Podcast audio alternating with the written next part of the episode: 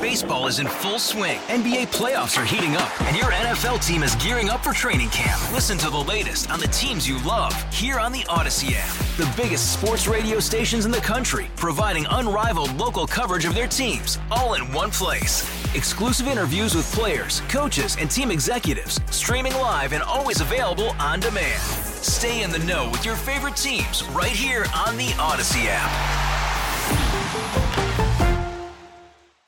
All right, guys, we want you to imagine something, if you would. Let's say that you buy a lottery ticket every week. Picture the gas station or convenience store that you'd pick it up from. You walk in, write down your lucky numbers, and you get your ticket from the clerk. And then later that day, you learn that you actually won. Not the big jackpot, but hey, $50,000. Not too bad. Man, I would like 50K out of the blue. Same here. But that is not the end of our experiment. Because we want you to imagine now that this entire scenario happened again a few months later. And then a third time just a few months after that. The odds of that seem nearly impossible, right? Well, it might seem like it, but this did actually happen to a guy in Waldorf, Maryland. He won three $50,000 lottery prizes using the same numbers each time, no less. It's according to an Audacy report but it really made us wonder what the odds of something like that happening are. And whether gamblers have statistics on their side at all.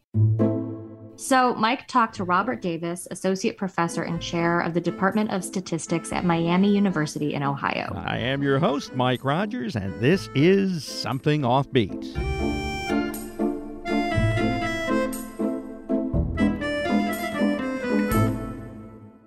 We talk a lot about the lottery in our introductory stats class because it's an application that everyone knows about and everyone's interested in. It's true. We do lottery stories all the time, and people can't get enough of them. That's why we're looking into this particular story about the guy who won the lottery three times with the same numbers. What are the chances of that? So, the odds of winning in a given play of this game, you're generating a five digit number, right? So, 73219 well, if you think about it, that means that every number between a number that's five zeros to 99999 is available, and that's 100,000 numbers. And so that means that in a given play, uh, you've got a one in 100,000 chance of having the right number combination. Now, keep in mind the prize is $50,000. So you're really playing a, a, game where you have a one in 100,000 chance to win. That means if it was going to be fair, you should get $100,000 if you win. So that that is one thing to keep in mind is that the odds are low, but occasionally you have someone beat them, and then you have someone like this guy who spectacularly beat them.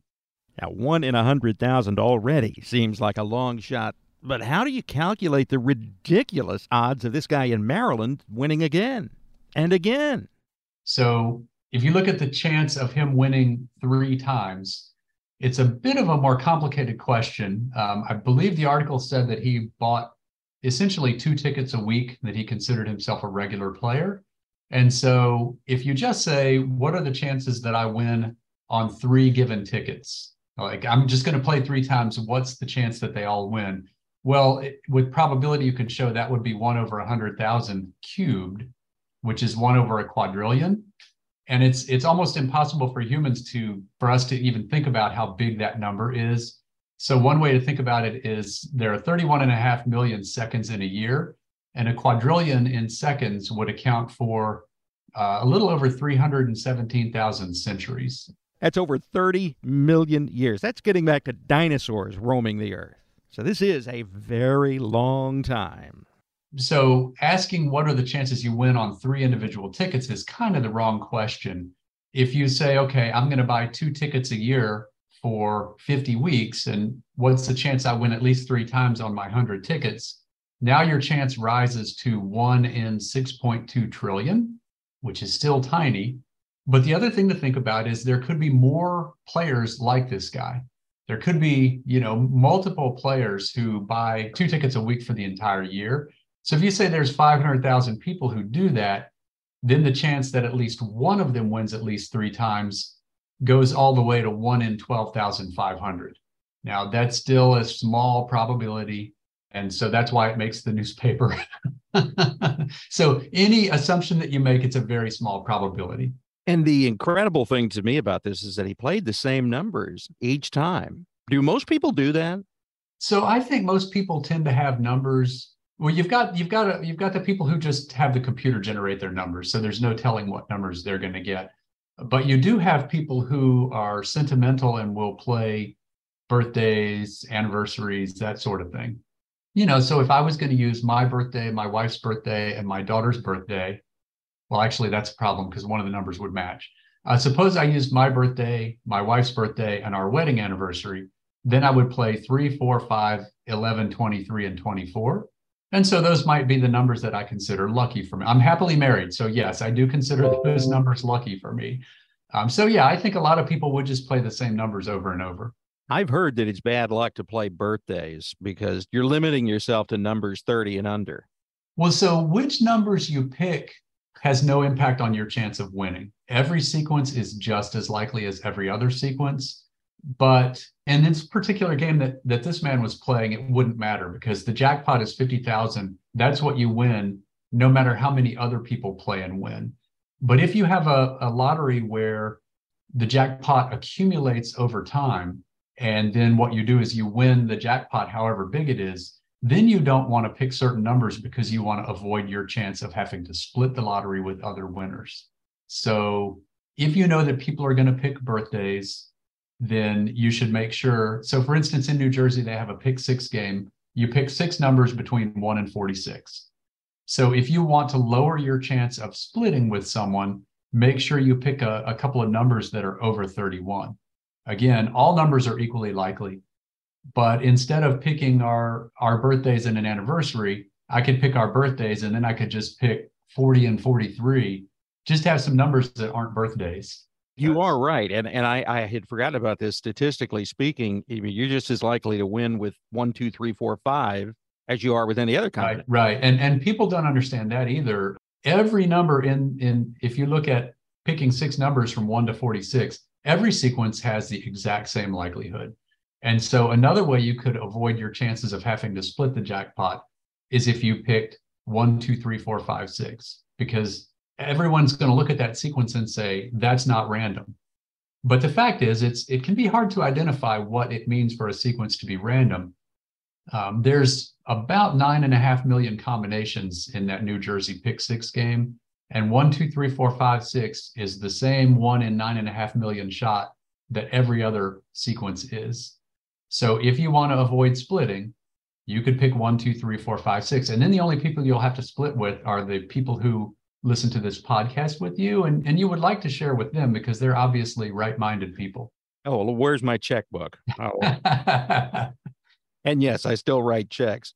Tell me this when you have a situation, and I know this has happened with a couple of these huge jackpots in Powerball and Mega Millions, where the jackpot exceeds the number of possible combinations, the, the odds of winning. Statistically speaking, if you had the time and the money, you could buy a ticket with every possible combination on it and guarantee yourself a chance of winning, right? Yeah, absolutely. So uh, again, what what you have to avoid is splitting. So let's just say hypothetically that the jackpot is $10 million in whatever lottery you're playing. And let's say the jackpot has a one in you have a one in eight million chance of winning. If you could, for instance, write a program to buy all of those eight million combinations, in theory, you could spend eight million to guarantee yourself that you win 10 million. There's a couple of flaws in that reasoning. One is taxes. So you win 10 million, you're not going to see 10 million.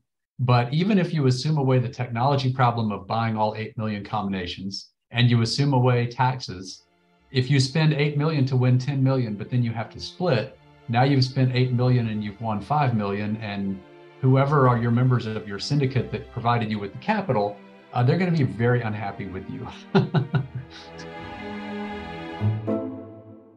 lauren are you a gambler no i'm, I'm not Sometimes I'll buy a lottery ticket when the jackpot gets huge. And I had some friends who used to love going to casinos, but I was more in it for the martinis than the gambling. How about you? Same. I'll play the lottery. That's fine. And the occasional poker game with friends. But those big casinos, I'm sorry, I'm just not into going home broke and reeking of cigarette smoke. I don't blame you. But I was able to round up some interesting facts about gambling. Well, let's hear them. Well, for starters, do you know when the first modern lottery started in the U.S.? I have no clue, but I'll bet you know. Oh, that's good. You'd win on that bet.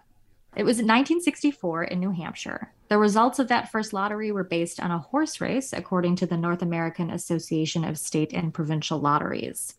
Gallup polls have found that around half of Americans play state lotteries, and last November, a man in Pasadena, California, won the largest lottery jackpot to date.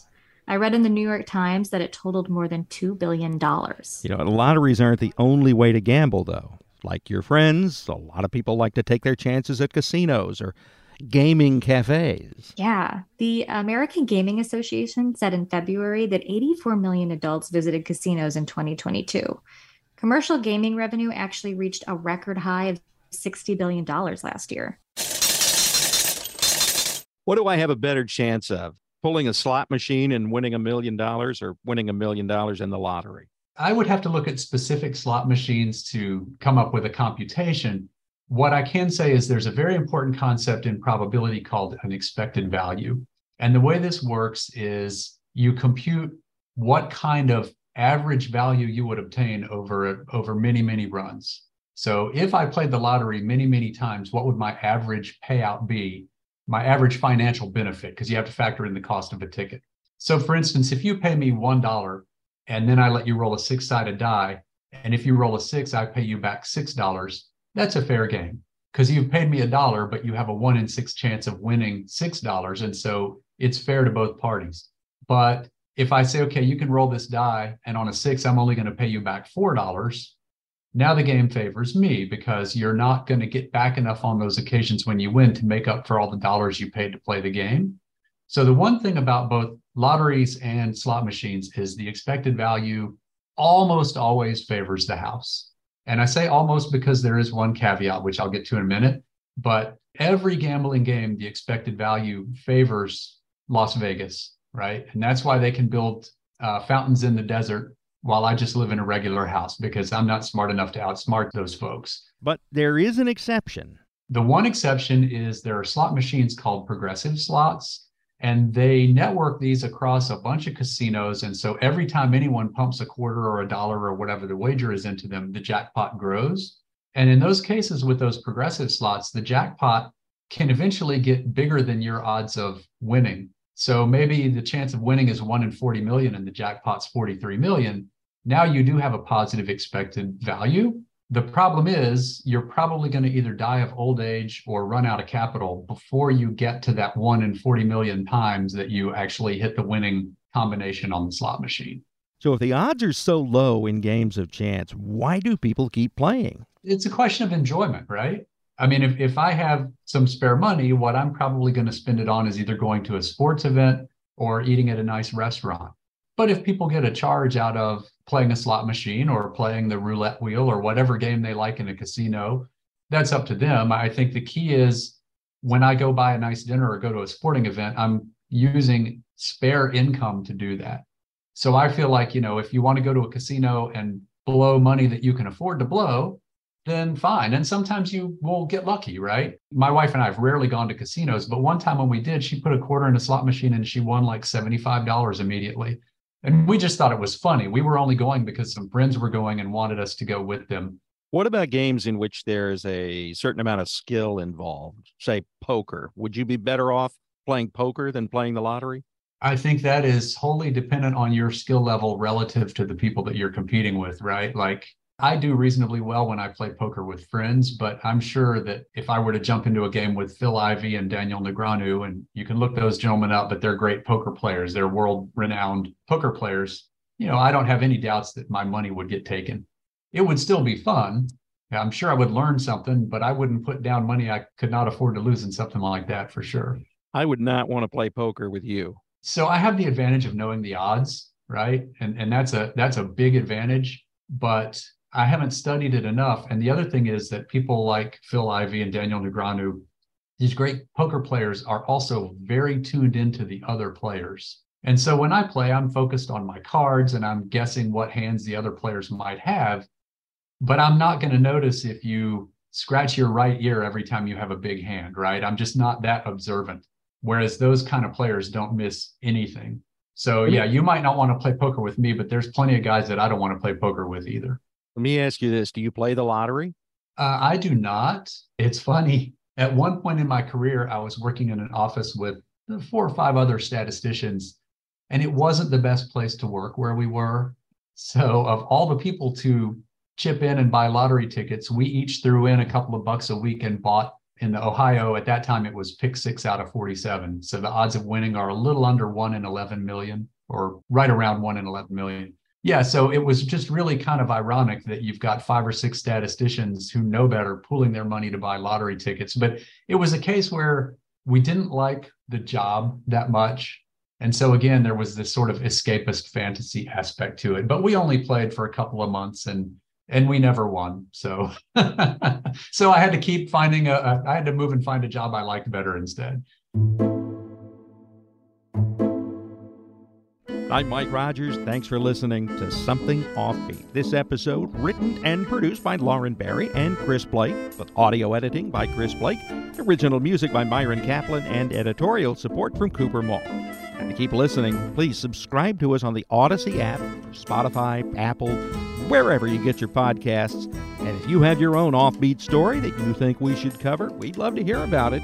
Send it to us at somethingoffbeat at Audacy, at A-U-D-A-C-Y dot com. Hey, Rob Bradford here. I have set out on a mission with my good friends at FanDuel to prove what I have known for some time baseball isn't boring. Now I have a daily podcast to prove it with some of the most notable people in the baseball world screaming baseball isn't boring from the mountaintops or at least agreeing to come on our show. Players, managers, GMs, and yes, even the commissioner of baseball, Rob Manfred. It has been a constant wave of baseball's most powerful voices. So join the revolution. Subscribe and soak in Baseball Isn't Boring. Listen on your Audacy app or wherever you get your podcast. You'll be glad you did.